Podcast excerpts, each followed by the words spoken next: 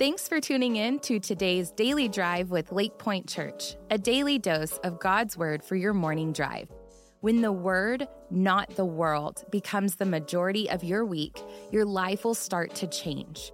For that reason, our prayer is that God will speak to you through today's devotional.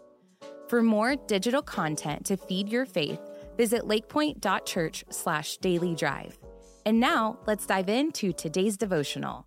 Hey, so glad you're joining us for the daily drive today. My name is Mike Bro, and together we're learning to see ourselves the way God sees us and in the process reclaim our true identity. This summer, we've been exposing some lies that hack into our soul and mess with the truth of who we are. Yesterday, we began to talk about the one thing that keeps so many of us paralyzed, and the lie is this I am what I have done. I am what I've done in the past. We left off yesterday talking about how guilt from God's perspective is actually a healthy thing that lets us know that something not quite right is going on under the hood of our life, in our heart, and our mind that needs immediate attention. It has a way of bringing the needle of our moral compass back to true north, if you will. But if we never deal with that guilt, if it goes unresolved, then it will eventually morph into its sinister cousin called shame. And gang, shame is a whole other level. I, I saw this post the other day, and I, I saw it, I went, yes. It says this If you don't deal with your demons, they go down into the cellar of your soul and start lifting weights. Isn't that good? It's been my experience. Lou Smedes describes the difference between guilt and shame this way the difference between guilt and shame is very clear in theory. We feel guilty for what we do, we feel shame for what we are. A person feels guilt because he or she did something wrong. A person feels shame because he or she is something wrong. Uh, you might have heard this stupid joke before about a, a lady who was walking on her way to work every day. And every day she had to walk by this pet store, and there's a parrot in the window of the pet store. And as she walked by the pet store, the, the parrot said, Hey, lady. And she went, What? He goes, You're ugly. And just, she goes, What? It's really insulted her, you know. The next day she's walking down the street, walks by the, the pet store. The, the parrot's in the window again. He goes, Hey, lady. She goes, What? He goes, You're ugly. And she's, I'm not taking this. Walks in the pet store, talks to the owner, says, Listen, every time I walk by your store, that stupid bird in the window insults me. I'm offended. And please, you, you, you got to make him, you got to make him shut up. He says, Ma'am, I'm so sorry. I, I promise you, he will never do that again. I'm so sorry. Sorry, this is so stupid. She, she walks down the, the street by the pet store again the next day, and the parrot in the window says, Hey, lady. And she goes, What? He goes, You know. I'm sorry.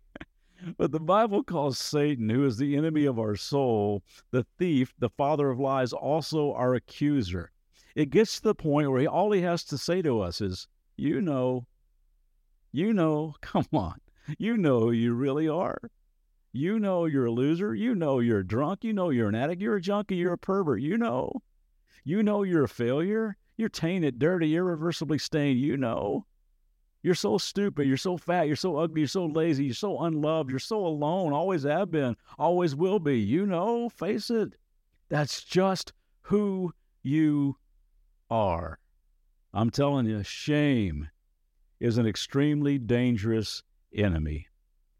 But you need to know this as well that shame has an extremely dangerous enemy as well. It's called grace. If shame tells me I'm defective, grace tells me that I'm valuable. Shame's greatest weapon is the fear of judgment. Grace's even greater weapon is the relief of unfailing love. Shame says that because I'm flawed, I'm unacceptable. Grace says that even though I am flawed, I am priceless. Shame believes the opinion of other people is what matters. Grace believes that the opinion of God is the only thing that counts. Shame keeps us stuck. Grace sets us free. Shame makes us hide. Grace makes us shine. Shame is the language of the hacker, and grace is the language of Jesus. Here's a few of my favorite verses to push back the lies of my past. Uh, Psalm 103, verse 12 As far as the east is from the west, so far as he removed our transgressions from us. Isaiah 43, 25, God says, I, even I, am he who blots out your transgressions for my own sake and remembers your sins no more. Isaiah 44 22. I have swept away your sins like the morning mist. I have scattered your offenses like the clouds. Oh, return to me, for I have paid the price to set you free. Micah 7, verse 19.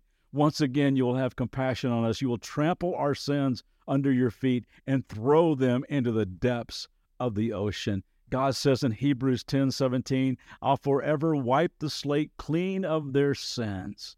And I am praying today that you would live in the truth of God's words to you and let your past be the past. See you back tomorrow. Thanks for tuning in today. For more biblical teaching and worship, join us for our Church Online live weekend services on Saturdays at 6 p.m. and Sundays at 9:30 and 11 a.m. Central Standard Time. Also, if this podcast was helpful to you, would you be sure to rate, review, and share this podcast to help get the word out? For more information about all digital ministries of Lakepointe, visit lakepointe.church